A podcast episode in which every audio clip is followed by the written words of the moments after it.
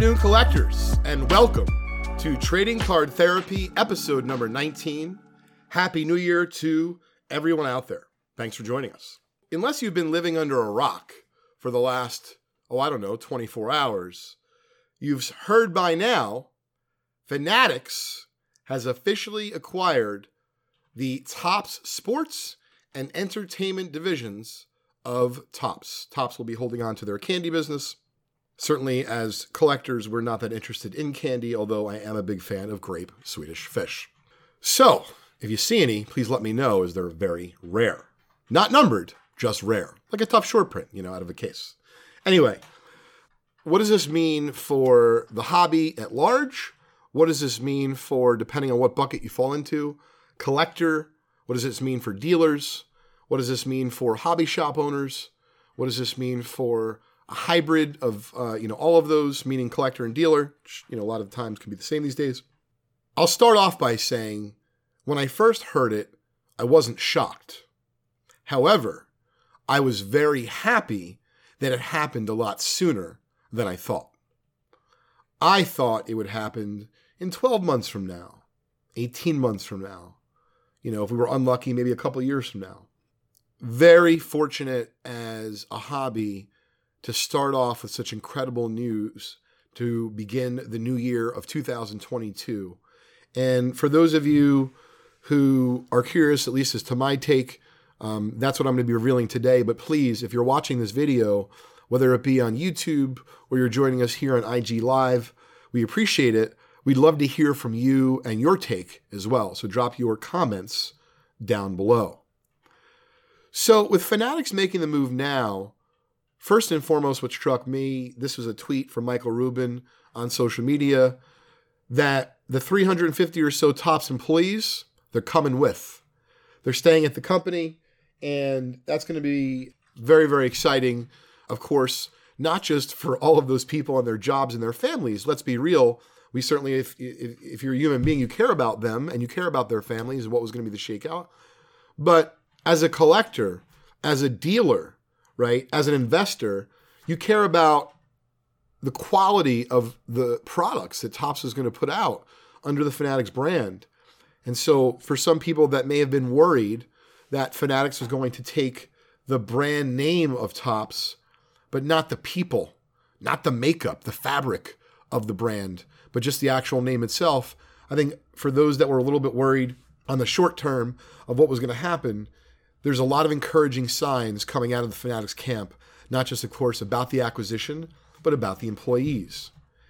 And then, as far as collector, dealer, investor, because I'm certainly, you know, all of those, and I know many of us are all of those. So that's why this is an appealing, at least to me, this would be a take that I'd want to hear from all of you, because many of us fall in that collector, dealer, investor, uh, different buckets is why do you think it's good now, or for that matter, why do you think it's bad? I think it's good for a lot of reasons for collector dealer investors. First and foremost, it gives you confidence in a long time brand that is going to stick around and be relevant for the decades to come. And that's not only relevant for next year's, oh, I'm excited, Topps Chrome and Topps Finest basketball, right? But also just as excited, if not more excited, that the 52 Topps Mays, the 52 Topps Mantle, all of those relevant cards from Topps that they produced over the last, oh, I don't know, 70 or so years will not only remain historically important, but as the brand under Fanatics at this point continues to um, flourish and grow, I could only imagine that for those who've been, because I, this is how I felt, right?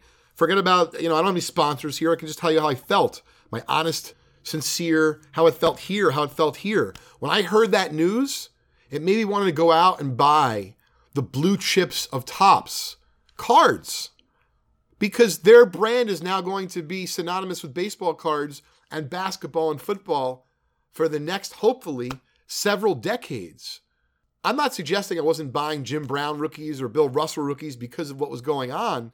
I'm just saying that I feel even more confident that I can't believe that our businesses, I saw this in, in 2030, it's going to be a $97.2 billion business. I have no idea. That is not my area of expertise. But the area I do know well, which is baseball cards, um, more on the vintage side, but certainly very in tune with modern as we offer both styles of breaks through our breaking company, vintagebreaks.com. This is extremely good news for the hobby as it stands, especially for those that were naysayers that were thinking Topps was going to now overproduce for the next several years while it was waiting for, you know, its meal ticket to expire and Fanatics to take over. Now they're going to be in lockstep and trying to hopefully create the best value, the best product uh, for the value um, across different price points for the customer. Um, I think that's really exciting. As far as being a collector, dealer, investor, this is not just about the legacy of Topps continuing moving forward, but it's also looking backwards and understanding that their rich history was certainly part of the reason why Fanatics was rumored to pay approximately $500 million for the Topps sports and entertainment divisions. But that should say something to you as a collector, as a dealer, as an investor. If you've been, you know, hovering or on the brink of buying a special Topps card, I feel a lot more confident this morning. That is my take. Please, like I said, share your feedback in the comments below. Uh, I'd love to hear your thoughts. And if anyone wants to reach out to me directly, you can do that either uh, through DM on Instagram or email through Leighton at justcollect.com.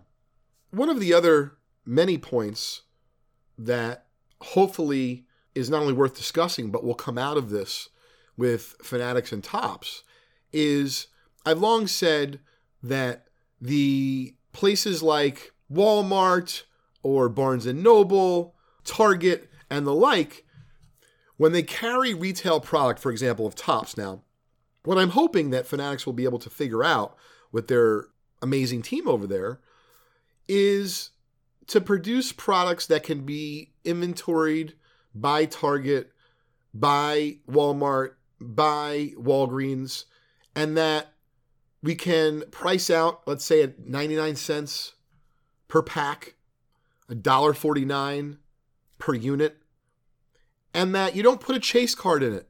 It's an 800 card set or a 1200 card set, and there will be rookies and, you know, lots of great, bold, vivid colors and facts about not just about those current players, but about baseball cards in general.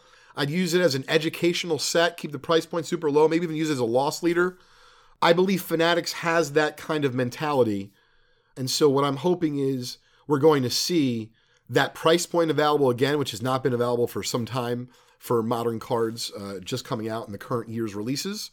And I'm also hoping that they figure out a way with their distribution knowledge to keep it in stock so that whether it be my seven year old son Crosby, as I take him to those places like Target and such, we're going to be able to pick up a few packs of cards and don't have to be worried about being barreled over by, you know, someone who's been stalking that particular location. Shout out to my friend Chris Coe I'm going to take his quote directly here that says, I think the Topps acquisition is super smart because they now own the brand and potentially the IP to secure all the rights, physical cards and digital. Most certainly uh, interesting uh, point, Chris. Debatable about all the you know digital rights.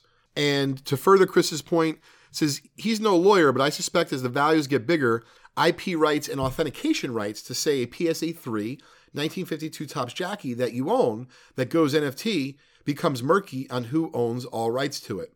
Chris, that's what exactly what I was thinking this morning. Only time will tell over the coming months and years as far as IP, rights, and NFTs are concerned, as far as Topps baseball cards. But great uh, comments and certainly great questions, and, and it provokes uh, you know interesting discussions uh, for the hobby as it stands now and as it evolves into the future. There's many other, I believe, really fun things that Fanatics is going to be able to do that maybe Topps couldn't do with their product.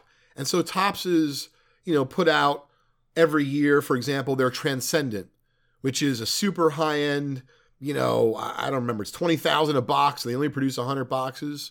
Well, maybe Fanatics does the same thing. Maybe the run is a little bit larger, instead of there just being a party at the end anyone who buys into that break, that information is collected by Fanatics because they care about all those high end clients and they're going to do something for them. So, one of the things that um, I think, Chris, is going to be interesting about this acquisition is how close does this mean Fanatics is to breaking? Because you now own a manufacturer, and certainly a very esteemed one. Are they going to enter the breaking market, or they're going to let the breaking market kind of, you know, take care of itself, and they're just going to be worrying about the ecosystem and the distribution of their product?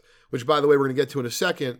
That'll be interesting for breakers as well. What does it mean um, when they talk about direct to consumer? So I'm certainly not an expert in that arena, but direct to consumer means that the company who's selling or offering said good or goods and or services do so without the aid of a middleman, a retail store, or anyone in the middle that causes friction, therefore supposedly keeping down the price uh, or the ask um, of said goods or services to the end user.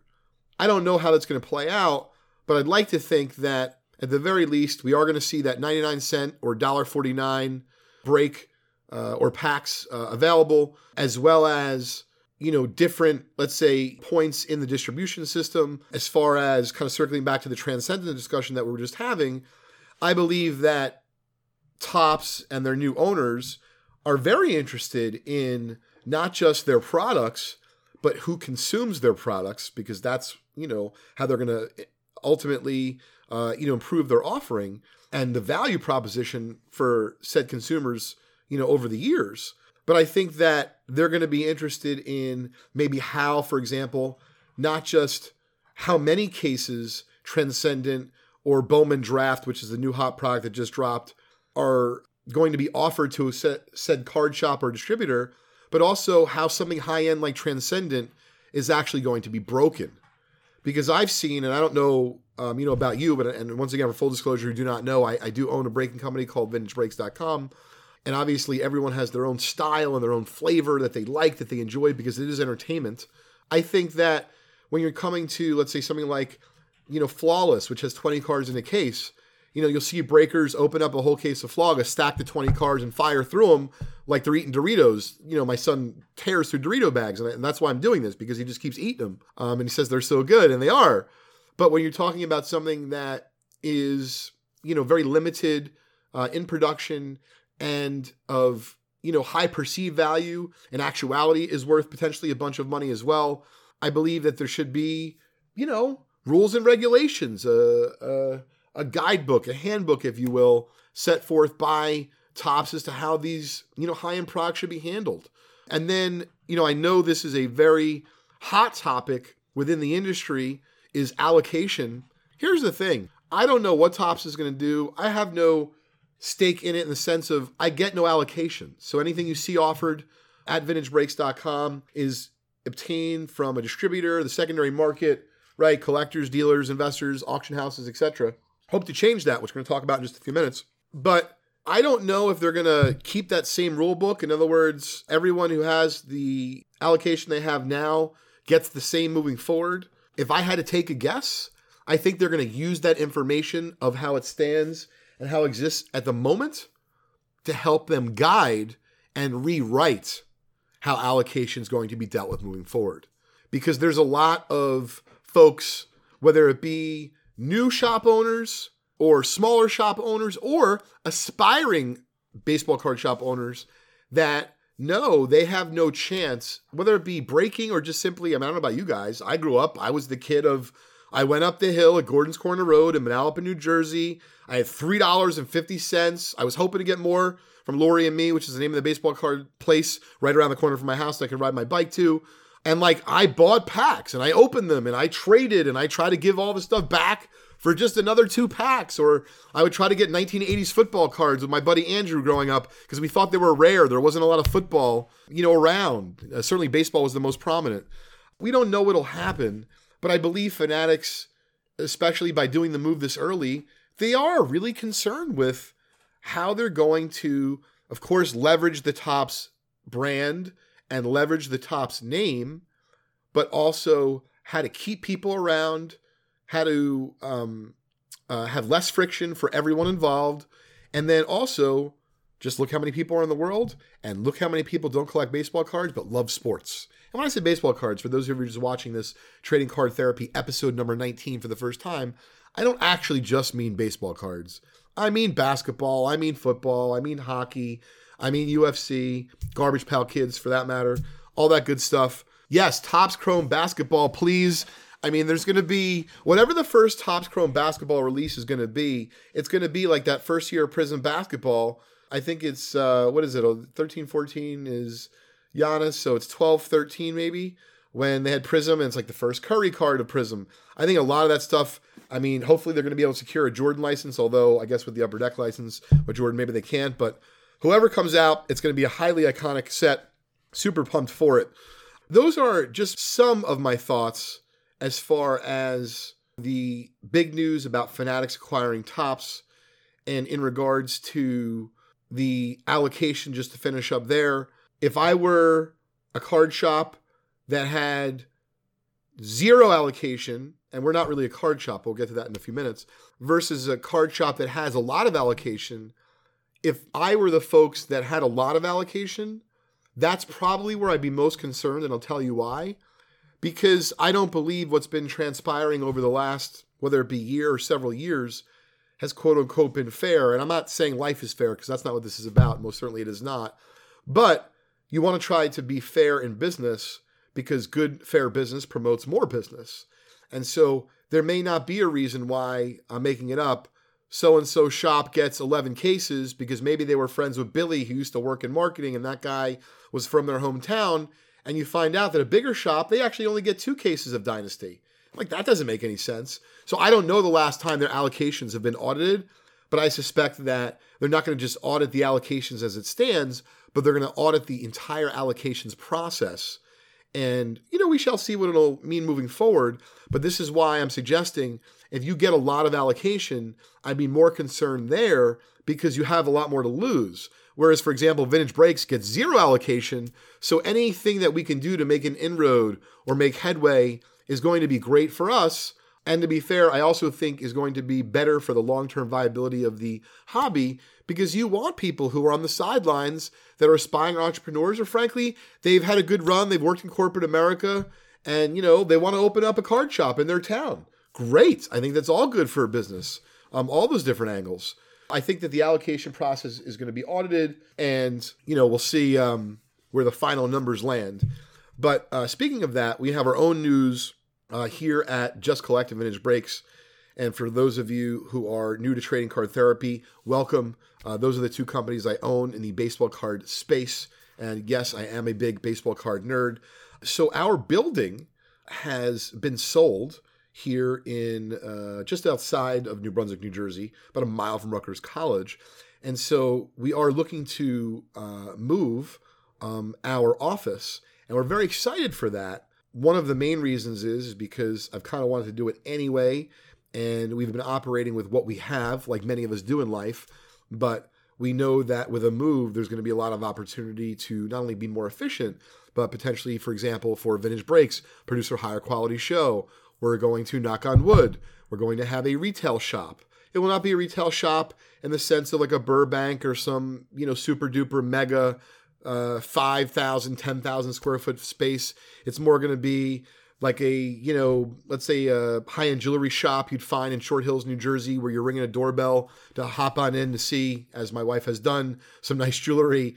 Um, well, in this case, you're going to see some nice Babe Ruths and Lou Gehrig's and Joe Namath and Wilt Chamberlain's. But we're having fun right now in our office here in New Jersey, um, working on the floor plan.